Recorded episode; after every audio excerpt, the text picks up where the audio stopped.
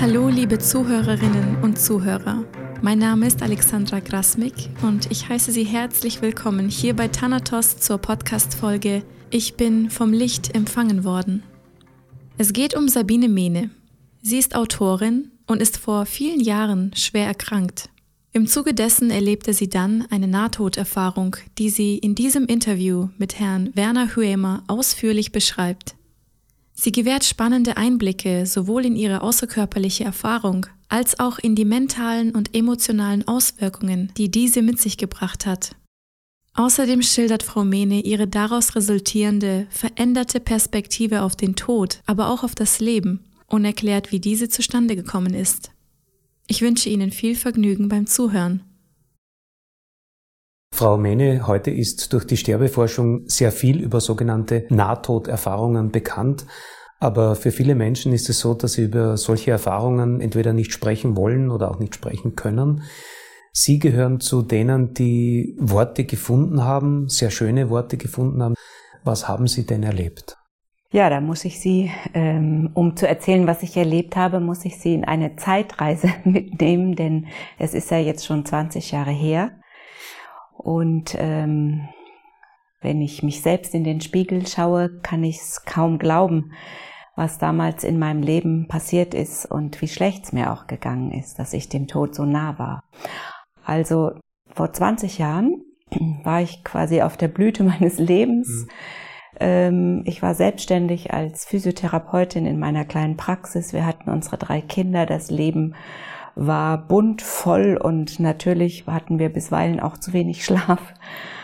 Aber ich fühlte mich ähm, eigentlich auf dem Höhepunkt meines Lebens und dann kriegte ich im Mai 1995 eben eine Grippe, die sich gewaschen hatte, mit Symptomen, die so stark waren, wie ich es noch nie zuvor erlebt hatte.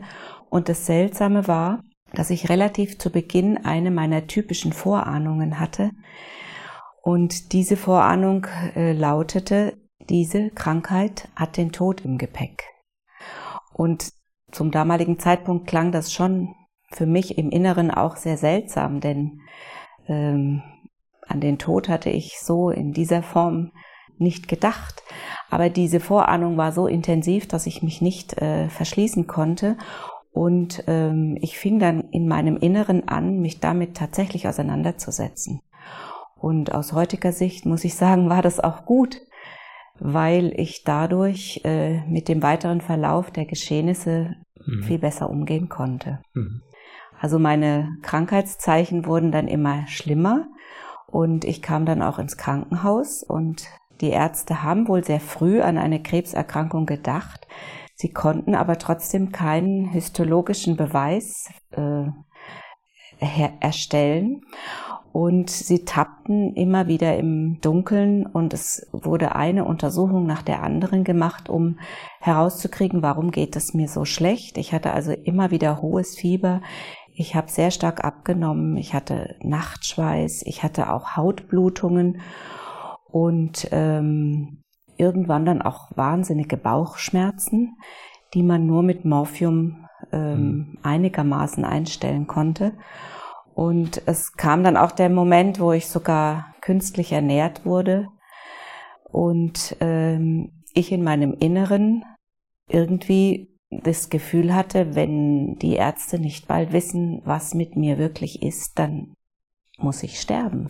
Die Krankheit hat sich für Sie also aus einem ganz normalen Lebensalltag heraus entwickelt. Also ich hatte eine ganz massive Grippe am Anfang, ja. ja in einer mhm. Form, wie ich sie so noch nicht hatte, mit mhm. wahnsinnigen Gliederschmerzen mhm. und einer Mattigkeit, von der ich mich eben nicht, nicht erholt habe. Ja, und, und dieses innere mich auseinandersetzen und auf den, auf meinen Tod vorbereiten, ähm, hatte für mich etwas äh, Gutes. Ich habe damals das einzige Buch zum Thema im Bücherschrank von der Elisabeth Kübler-Ross gehabt, Kinder und Tod, wo sie beschreibt, wie Kinder sich mit ihrem Sterben äh, auseinandersetzen. Und das hat mir sehr gut getan, weil die Kinder eine bestimmte Leichtigkeit und Heiterkeit bei diesem Thema haben, wo ich gemerkt habe, das tut mir gut. Und ähm, in dieser inneren Auseinandersetzung mit dem Sterben, muss ich auch sagen, hatte ich nichts, ähm, das war für mich nichts ähm, Schlimmes, so schrecklich es klingt, aber äh, mein, mir ging es einfach so schlecht, dass ich ähm, innerlich wusste, wenn die Ärzte nichts finden, dann ist das tatsächlich mein Weg. Ja. Und dann kam eben dieser Moment, wo ich, das war der 14. September ähm, 1995, wo ich dann zu einer Ultraschalluntersuchung gebracht wurde, bei der rauskam, dass ich eine Blasenlähmung und eine Darmlähmung hatte. Und ich denke, dadurch, dass ich innerlich mich damit auseinandergesetzt habe und auch an diesem Tag das Gefühl hatte, ich habe keine Kraft mehr, dieses Leben noch zu halten, dass es dann auch so schnell und so leicht gehen konnte, wie es dann passiert ist. Was passierte dann? ja, es ging eben ganz, ganz schnell und ganz plötzlich und überraschend für mich, dass ich aus meinem Körper ausgestiegen bin. Und zwar bin ich hier oben am Kopf aus dem Körper ausgestiegen, in einer Leichtigkeit und in einer Selbstverständlichkeit, ähm, wo ich heute auch sagen würde, es gab überhaupt keine Chance, dem zu entkommen oder etwas entgegenzusetzen. Und das äh, für mich immer wieder doch überraschende auch war, dass ich den Eindruck hatte, es ist eine Kraft, die von meinem Körper ausgeht, dass ich aussteige. Es ist aber auch etwas, was mich quasi empfängt, was mich holt. Also als wäre es von zwei Seiten gesteuert worden, dass ich diesen Körper verlassen habe. Und wie ich dann aus dem Körper draußen war, war ich im ersten Moment sehr überrascht, weil ich runtergeguckt habe und gesehen habe, ja, das ist mein Körper, das ist meine Hülle, aber es hat mich überhaupt nicht mehr tangiert. Und ich war überrascht, weil ich bemerkte, ich existiere in einer anderen Form als der sonst vertrauten körperlichen Variante und ich empfand mich viel äh, lebendiger als jemals zuvor. Das war wirklich verblüffend, aber auch äh, wunderschön, denn ähm, in dem Moment, wo ich den Körper verlassen hatte, hatte ich keine Schmerzen mehr. Das war schon mal wunderbar. Ich hatte kein Empfinden mehr für den, die Zeit. Die, mein Zeitempfinden war komplett ausgelöscht. Und äh, ich hatte den Eindruck, also den, den Tunnel, sage ich immer, den habe ich gleich ausgelassen. Dafür hatte ich gar keine Zeit. Ich bin eben von diesem Licht empfangen worden, von einem Licht, von äh, wo das Sonnenlicht oder alles, was wir mit dem Licht in irgendeiner irdischen Weise in Verbindung bringen, überhaupt nicht zutreffend war. Es war ein Licht von einer solchen Schönheit und Helligkeit, ohne dass es eben mich geblendet hat, dass ich nur in helle Entzückung eigentlich geraten bin.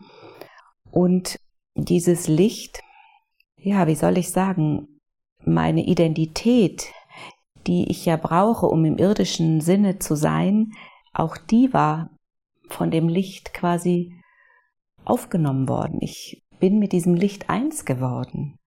Und das ist ein Zustand, sowas Köstliches, sowas Wundervolles habe ich tatsächlich noch nie in meinem Leben erfahren, so dass ich auch der Meinung bin, es kann nichts Irdisches sein, dem mhm. ich in diesem Moment äh, begegnet bin oder zu dem ich geworden bin, mhm. in diesem Einswerden mit dem Licht. Wie ging es dann weiter? Ja, also Sie sagen, wie ging es weiter? Für mich war damals das Gefühl, es ist alles gleichzeitig möglich. Mhm. Auch das ist äh, aus heutiger Sicht für mich ein Numinosum. Also ich erlebte in diesem Licht eine Liebe, eine Freiheit, die ich eben auch so noch nicht kannte und ähm, wo ich für mich das Gefühl habe, wenn ich wenn ich jetzt tatsächlich sterbe, dann wäre das wunderbar. Also sterben kann überhaupt gar nicht schlimm sein. Davor, alles was davor passiert, diese langen Leidenswege, die viele, viele Menschen eben haben, so wie es bei mir auch war, die sind natürlich grässlich und grausig, aber dann, wenn der Moment des Sterbens kommt, dann kann es eigentlich nur schön sein. Obwohl ich muss natürlich sagen, ich bin ja nicht gestorben. Also ich war auch nicht in diesem Moment klinisch tot, mhm. so dass man auch differenziert schauen muss. Aber ich hatte den Eindruck, wenn das Sterben sein soll, dann kann es nur schön sein. Mhm. Gab es für Sie dann auch so einen Moment der Entscheidung, wo Sie sich entschlossen haben oder wo Sie dazu gedrängt wurden, wieder in Ihren Körper zurückzukehren? Nein, das gab es bei mir nicht. Also der Rückweg kam äh, genauso überraschend und äh, plötzlich äh, wie das aus dem Körper austreten, dass äh, ich musste quasi ganz schnell wieder zurück und habe diesen Rückweg auch als grässlich empfunden, weil ich es ein wie ich kam mir so geweitet und so riesig groß vor wie die Ewigkeit und jetzt musste ich wieder in diesen kleinen mickrigen Körper zurück und habe natürlich dann auch sofort wieder alle Schmerzen und alle Qualen empfunden. Und das habe ich als sehr schrecklich empfunden und ich habe auch viele Jahre gebraucht, um damit wieder einverstanden zu sein, zurückgeschickt worden zu sein und wieder mit dem Leben äh, einverstanden zu mhm. sein. Mhm. Was ich aber noch äh, erwähnen muss, ist dieser Lebensfilm, den ich hatte, weil der war in meinem Fall, ich fand ihn sehr außergewöhnlich.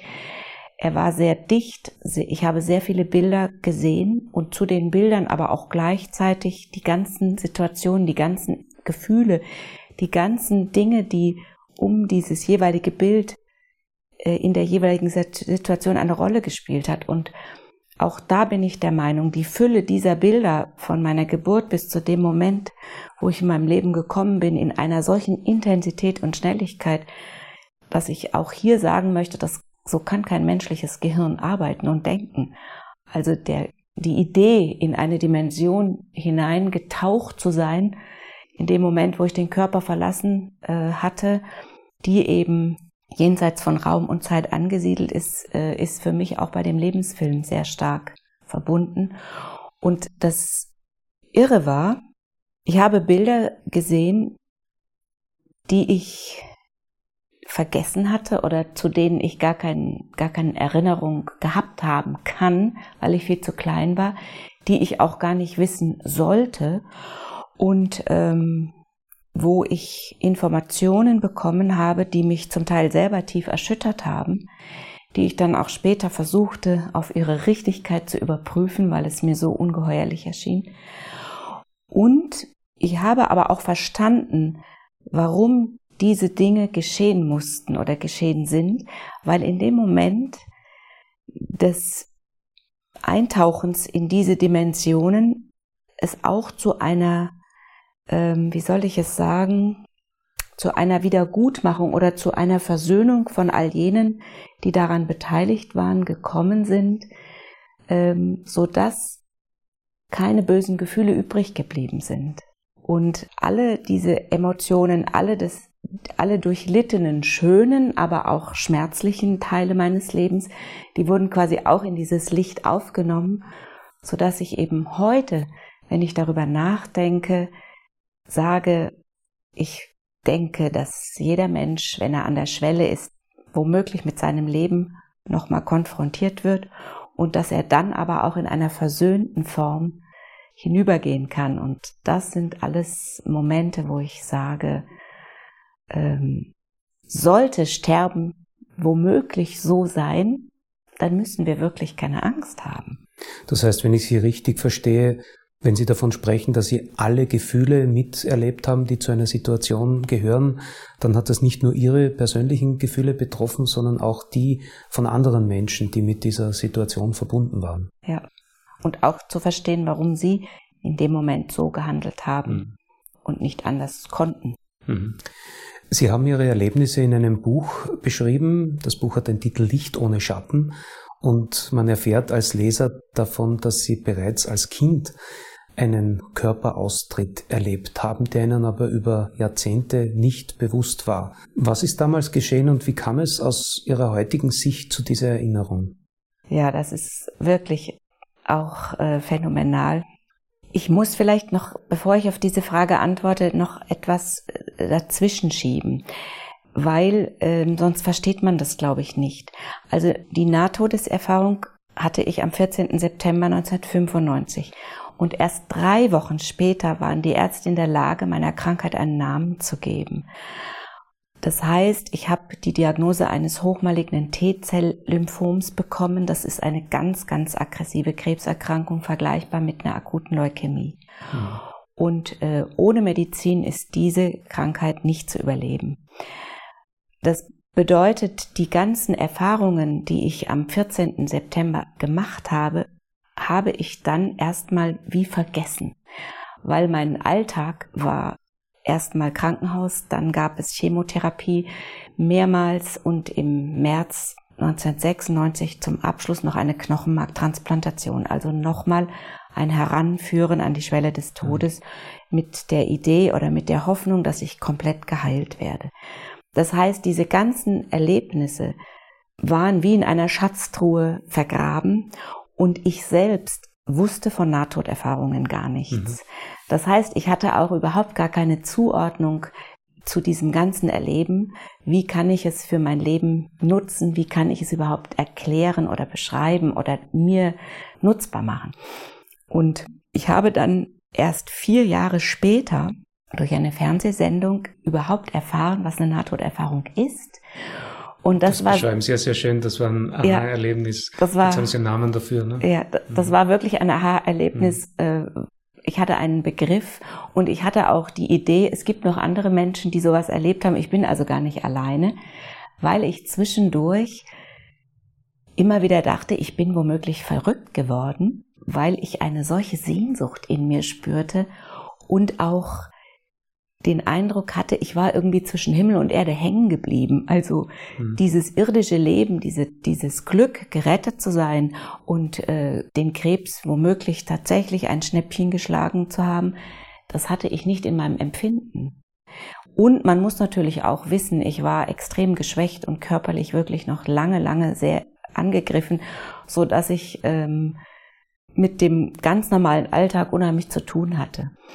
Und erst durch diese Erkenntnis zu verstehen, was ich erlebt habe, dadurch hat dann auch mein Gehirn Stück für Stück diese Erlebnisse quasi freigegeben zur weiteren Bearbeitung. Mhm. Und das war dann auch ähm, dieser, dieses Erlebnis als Kind, mhm. ja. Und äh, da war ich, also so ganz genau kann ich es nicht sagen. Ich muss, ich denke, ich war sieben Jahre so um den Dreh.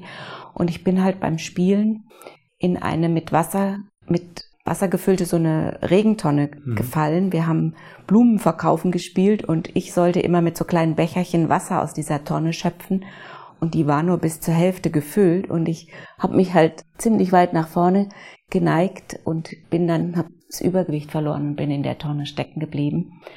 Und da bin ich eben auch aus dem Körper ausgestiegen und ähm, bin quasi über mir geschwebt und habe nur diese Leichtigkeit und diese Liebe und die Freiheit gespürt, aber eben keine Beziehung mit dem Licht aufgenommen. Und meine ältere Schwester hat mich dann äh, an den Beinen da wieder rausgezogen mhm. und mir kräftig auf den Rücken geschlagen, damit ich das Wasser ausspucke und so ist, hat sie Schlimmeres verhindert. Mhm. Pim van Lommel, der niederländische Kardiologe und Sterbeforscher, hat ihr Buch, ich zitiere, als den intimsten und offenherzigsten Bericht über die Verarbeitung einer Nahtoderfahrung, die ich je gelesen habe, bezeichnet. Dabei war es ja für sie gar nicht so selbstverständlich, offen und in der Öffentlichkeit über ihre Erfahrungen zu sprechen. Wie kam es denn zu diesem Entschluss? Ja, also dieser Entschluss kam halt, ähm, ich war so empört dass ich selber dachte, ich bin verrückt geworden. Also, dass es so schwer ist in unserer Gesellschaft eine, eine Einordnung für diese Bereiche der Erlebnisse zu haben, äh, nur weil die Forschung noch zu wenig darüber geforscht hat oder weil es einfach ein Tabuthema ist. Das hat mich so entzürnt, dass ich selbst dachte, verrückt geworden zu mhm. sein, obwohl ich in meinem tiefsten Inneren der festen Überzeugung war, nicht verrückt geworden zu sein. Aber wie soll man sich positionieren? Und ich habe mich ja auch lange nicht gewagt, darüber zu sprechen, weil ich befürchtete, in diese Ecke gestellt zu werden. Und wie ich dann anfing, darüber zu sprechen, waren die Reaktionen von meiner Umgebung nicht wirklich freundlich. Und das hat mich so, so zutiefst verletzt, wie es möglich ist, wenn ein Mensch eine so kostbare Erfahrung macht, vielleicht die tiefste Erfahrung seines Lebens, dass keiner davon was wissen will. Und dann habe ich eben das Glück gehabt, dass ich recht früh Wissenschaftler treffen konnte, die mir, äh, der erste Wissenschaftler war Professor Ewald, der in diesem Jahr ins Licht gehen durfte. Der hat auch viele Bücher darüber geschrieben, dass ein Wissenschaftler mir gesagt hat, du bist nicht verrückt und es gibt diese Phänomene, seit es die Menschen gibt und es ist etwas völlig Natürliches und es ist sogar wichtig, dass wir darüber sprechen. Ja. Also, dass ich Wissenschaftler getroffen habe und über diese Wissenschaftler auch andere Nahtoderfahrene und in dem Moment mit Nahtoderfahrenen zusammen zu sein, die genau wissen, auf welcher Ebene man unterwegs ist, das ist etwas Wunderbares, weil es gibt ein sofortiges Verstehen und wir, ich habe bemerkt, dass ich zum Beispiel viel, viel schneller denke, als ich manchmal sprechen kann und mit anderen in dieser Schnelligkeit auch von Ebene zu Ebene zu springen und sofort zu wissen, wo man ist, das ist einfach etwas Wunderbares. Mhm. Ihre Erlebnisse haben Sie, wie viele andere Menschen mit ähnlichen Erfahrungen auch, sehr nachhaltig und tiefgreifend verändert. Sie bezeichnen sich in Ihrem Buch an einer Stelle als eine Weltenwechslerin. Ähm, einerseits sollen Sie der in Ihrem Umfeld vertrauten Rolle als der lachenden, tatkräftigen Sabine entsprechen. Andererseits können Sie aufgrund der Erfahrungen schlicht und einfach nicht mehr so sein wie früher. Wie geht es Ihnen denn heute? Würden Sie sich immer noch als Weltenwechslerin bezeichnen? Ja, ich fühle mich immer noch als eine Weltenwechslerin, aber es fällt mir leichter, die Welten zu wechseln. Das muss ich schon sagen. Und ähm, also ich brauche es einfach, dieser Dimension in meinem Innersten nah zu sein. Und das gelingt mir am besten, wenn ich in der Stille bin oder wenn ich mich mit dem Thema beschäftige, wenn ich mit anderen im Austausch bin. Auf der anderen Seite habe ich auch wieder ganz, ganz viel große Lust, das ganz normale kleine Leben zu leben und ich genieße es mehr als je zuvor. Mhm. Aber ich merke doch, dass die Veränderungen, äh, die es mit mir gemacht haben, sehr stark sind. Also mir ist die Welt einfach oft zu laut und zu voll und zu, zu bunt und zu schräg und zu brutal. Es gibt Tage, da kann ich keine Nachrichten mehr hören, weil ich es einfach nicht aushalte, was wir hier auf unserem Erdball veranstalten.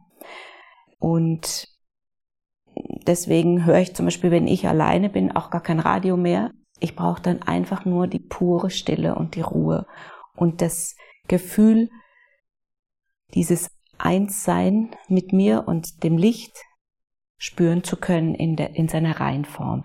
Also das ist etwas, das klingt vielleicht ein bisschen komisch, aber irgendwann habe ich begriffen, dieses Licht, nachdem ich immer so eine starke Sehnsucht habe, ist ja nicht irgendwo und irgendwann wieder für mich zur verfügbar, sondern es ist ja immer da. Es ist jetzt genauso in mir wie dann, wenn ich äh, sterbe, um wieder ins Licht zu gehen. Es gibt diese Trennung für mich nicht mehr. Das ist vielleicht die brutalste Erfahrung, dass die Dualität aufgehoben wird. Weil wenn wir hier im irdischen unterwegs sind, brauchen wir ja immer die Gegensätze, hm.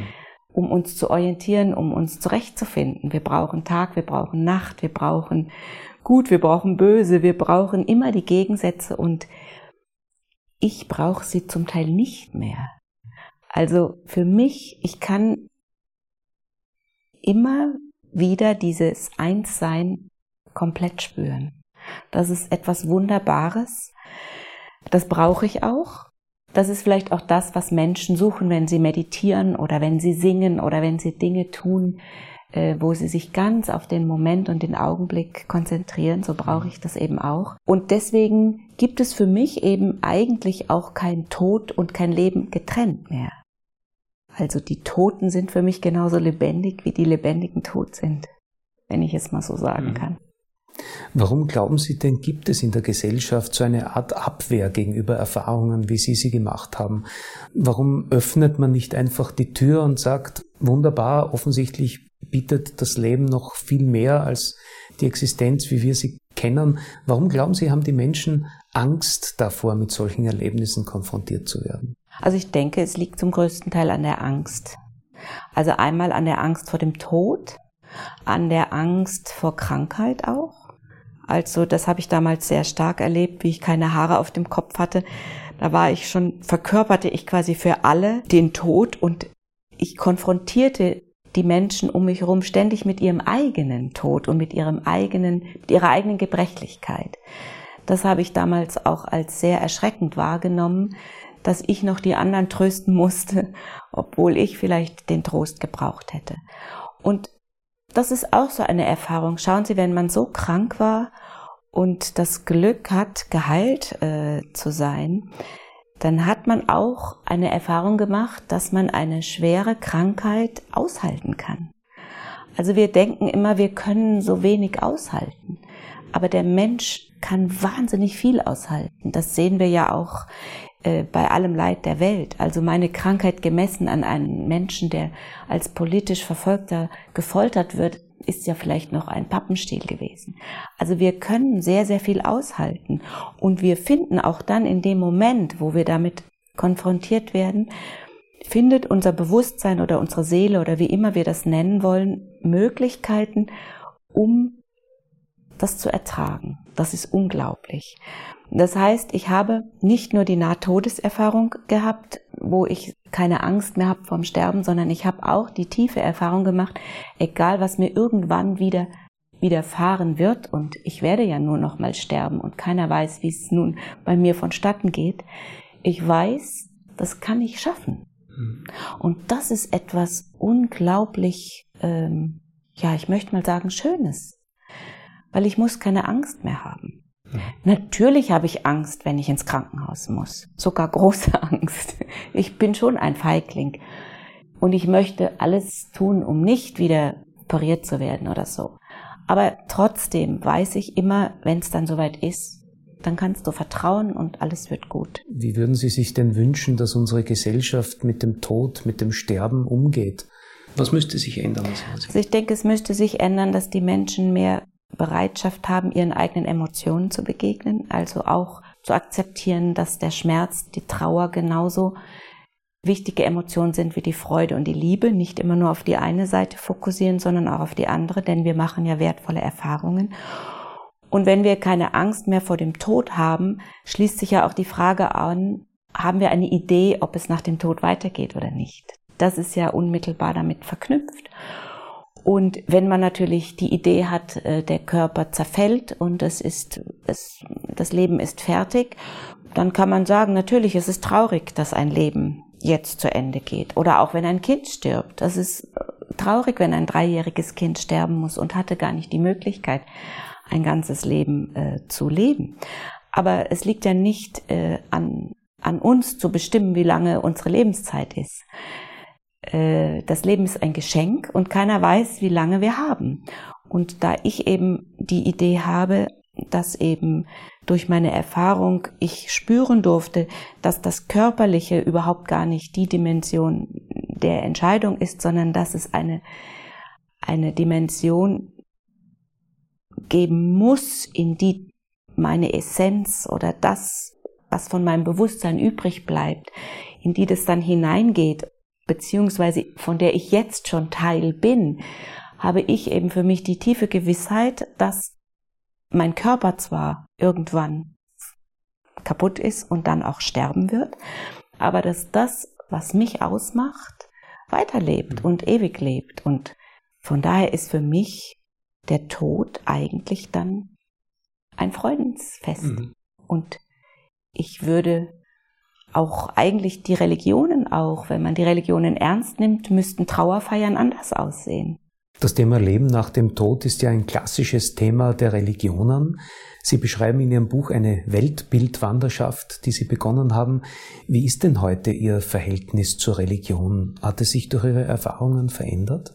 Ja, mein Bezug zur Religion hat natürlich eine gehörige ähm, Überprüfung ähm, nach sich gezogen. Ich habe richtig kritisch auf meine Religion geschaut und war überrascht, was für Bilder in mir gewohnt haben, die mir durch den Religionsunterricht und natürlich auch durch das Elternhaus vermittelt wurden, obwohl wir jetzt nicht in einem sehr streng religiösen Elternhaus gelebt haben. Trotzdem waren Bilder in mir drin von einem strafenden Gott, äh, von dem Thema Sünde, auch die Sache mit dem Fegefeuer, wo ich immer wieder dachte, wie kommen solche Bilder in meinen Kopf und auch in mein Herz? Ich war erschrocken. Und durch meine Erfahrung habe ich ja etwas ganz anderes erfahren dürfen, dass es eben keinen strafenden Gott gibt, wenn es den Gott, so wie wir Gott nennen, überhaupt gibt. Also mir ist auch der Gottesbegriff eigentlich zu eng. Wir haben Begriffe, eigentlich dürfen wir ja gar keine Begriffe verwenden. Wir tun es natürlich trotzdem, weil wir es brauchen. Also ich liebe die Begriffslosigkeit und ich möchte dazu auffordern, auch die Leute mal zu ermutigen, zu sagen, wir müssen nicht alles benennen können und trotzdem darf es existieren. Also ein bisschen mehr Freiheit im Denken und im Fühlen, äh, sich zu öffnen, dass es eine Dimension gibt, die jenseits von allem ist oder die jetzt schon in uns wirkt, für die wir keine Namen und keine äh, Zuschreibungen brauchen, die aber eine solche Liebe und eine solche Herrlichkeit zu haben scheint, dass es nur schön ist, wenn man mit dieser Dimension in Kontakt ist. Mhm. Der Begriff Freiheit ist Ihnen offensichtlich sehr wichtig. Im Grunde sollten doch auch Religionen zur Freiheit führen. Auf der einen Seite durch die ethischen Konzepte, die sie anbieten, die ein friedliches, sinnorientiertes Zusammenleben gewährleisten sollen. Auf der anderen Seite aber eben auch durch den Ausblick, dass es mehr gibt als die physische Welt, als das Leben im materiellen. Warum glauben Sie, führen gerade religiöse Konzepte so oft zum Gegenteil in die Unfreiheit? Also ich denke einmal, dass die Religion für mich halt auch etwas Menschengemachtes ist. So. Und äh, immer dann, wenn eine Religion sich in ein bestimmtes System versucht zu organisieren, dann gibt es schon mal Hierarchieprobleme und Regeln und, und, und. Dann kommt auch sehr schnell der Begriff der Macht ins Spiel. Und äh, da wissen wir alle, wie anfällig der Mensch ist, äh, die Macht nicht zu missbrauchen. Das ist das eine. Und ähm, die Freiheit, die ich mir wünsche, hat eigentlich viel mehr damit zu tun, dass wir, dass eine Religion die Menschen überzeugen sollte, beziehungsweise dass eine Religion Erfahrungs Dichte ermöglichen sollte, dass der Mensch es erleben kann, was es bedeutet, äh, tief in seinem Inneren zu wissen, man ist zum Beispiel immer getragen, man ist immer geschützt, es kann kommen, was wolle. Es gibt etwas, in das wir, zu dem wir einfach gehören, was für uns da ist. Das muss ich erfahren. Das mhm. kann ich nicht in einer Predigt von irgendjemandem vor äh, erzählt bekommen und glaube es dann womöglich, weil mir nichts Besseres einfällt. Also die Religionen sollten sich öffnen und sollten ihre Regeln überprüfen, ob sie wirklich dem Leben und dem Menschen dienen. Und sie sollten den Menschen mehr Möglichkeiten geben zu erfahren und zu erleben. Und dazu gehört vielleicht auch den Tod wieder mehr ins Leben zu holen, weil wenn wir, wenn sie an einem Sterbebett stehen, wenn sie erleben dürfen, wenn ein Mensch in Frieden geht, dann spüren sie ganz genau diese Kraft, von der ich hm. erfahren durfte. Hm. Das Problem ist also, im Grunde geht es um Erlebnisse, um Erfahrungen, aber wenn die in einer Religion, in einer religiösen Gemeinschaft fehlen, dann werden eben Dogmen, Verhaltensregeln immer ja, wichtiger. Das habe ich auch in meiner Kirche halt zu meinem großen, zu meiner großen Enttäuschung gemerkt, dass mein Pfarrer so bemüht und so nett und so liebevoll er war, nicht wirklich was mit mir anfangen konnte. Wahrscheinlich. Heute weiß ich, dass die jungen Theologen, die ausgebildet werden, nicht so Nahtoderfahrungen äh, lernen. Es fängt jetzt an, sich langsam zu verändern, aber die meisten wissen es nicht, auch so wie viele Mediziner und Krankenschwestern über dieses Phänomen nicht informiert sind. Mhm. Und äh, das wäre schon mal wichtig, dass das überhaupt möglich ist, nur das Phänomen als solches in die verschiedenen Ausbildungen hineinzugeben, ja. als Information. Wenn Sie ein großes Gesamtbild zeichnen sollten, wie würden Sie unser Menschsein beschreiben? Sind wir Weltenwanderer zwischen einem Diesseits und einem Jenseits? Und was ist der Sinn des Lebens? Also meine Vorstellung ist eben, dass meine Körperlichkeit durch einen Geist oder wie Pim van Dommel es nennt, durch ein endloses Bewusstsein quasi gefüllt wird. Und dass ich eben jetzt in dieser Form eine bestimmte Zeit hier auf diesem Planeten äh, zu verbringen habe, um Erfahrungen zu sammeln, um ähm, Gutes zu tun, um dem Leben zu dienen. Und ähm, die Beziehungen, in denen ich lebe, immer wieder zu reflektieren. Denn, das muss ich natürlich auch sagen, wenn ich als Mensch hier auf diesem Planeten unterwegs bin, bin auch ich mit einer Nahtoderfahrung nicht gefeit, dass ich Fehler mache, dass ich andere verletze. Das geht gar nicht im mitmenschlichen Miteinander, weil es ja immer sich wechselbezüglich ähm, verbindet und auch begrenzt. Also wenn ich mit einem Menschen zusammen bin, der eine knallharte Wirklichkeit vertritt und ein Weltbild hat, was einem Kasten entspricht, dann kann er mich zum Teil gar nicht verstehen. Und dann enttäusche ich diesen Menschen auch, weil seine Bewertung über mich zwangsläufig durch seine Engstirnigkeit auch nur eine bestimmte Facette hat. Und da erlebe ich oft, dass wenn ich mit solchen Menschen in Kontakt bin, diese große Liebe, die ich spüre, dass die eher Angst und und Erschrecken auslöst als Freiheit, so dass ich auch da gelernt habe, ich muss mich zurücknehmen. Ich muss schauen, wie kann ich mit den jeweiligen Menschen in Kontakt treten, dass es einigermaßen für sie stimmt, aber auch da kann ich leider nicht immer hervorhersehen, was passiert, wenn ich mich so gebe, wie ich mich gebe, mit dem anderen. Und da gibt es natürlich auch zum Teil äh, auch mal Streit und Auseinandersetzung. Und das ist auch etwas, was vielleicht eine Veränderung durch die Nahtodeserfahrung ist. Ich habe nicht nur weniger Angst vorm Sterben, ich habe auch weniger Angst vor dem Leben. Das heißt, ich traue mich auch öfter, die Dinge auf den Punkt zu bringen und es zu riskieren, dass es zur Auseinandersetzung kommt, wenn es Momente gibt, wo ich sage, das kann ich jetzt hier nicht mehr mit meiner Überzeugung mittragen. Hm. Jetzt muss ich einfach sprechen. Mhm. Dann knallt's auch mal. Aber wir sind hier auf der Erde, um immer wieder zu gucken, wie finden wir die passenden Lösungen, dass es für alle stimmt. Und das sind mühsame Prozesse und dazu haben auch nicht immer alle Leute Lust. So wenig wie eben manche Leute auch keine Lust haben, sich mit dem Ende des Lebens zu befassen. Aber es gehört eben auch zu es diesem Es gehört dazu, Vorgang. ja. Was ist denn die wichtigste Botschaft, die Sie anderen Menschen aufgrund ihrer Erlebnisse und ihrer Lebenserfahrungen mitgeben möchten? Dass wir keine Angst vor dem Tod haben müssen? Ja, also wir haben, brauchen keine Angst vor dem Tod haben. Wir brauchen auch keine Angst vor dem Leben zu haben. Mir ist wichtig, dass die Menschen äh, dankbarer und bewusster damit umgehen, dass das Leben ein Geschenk ist.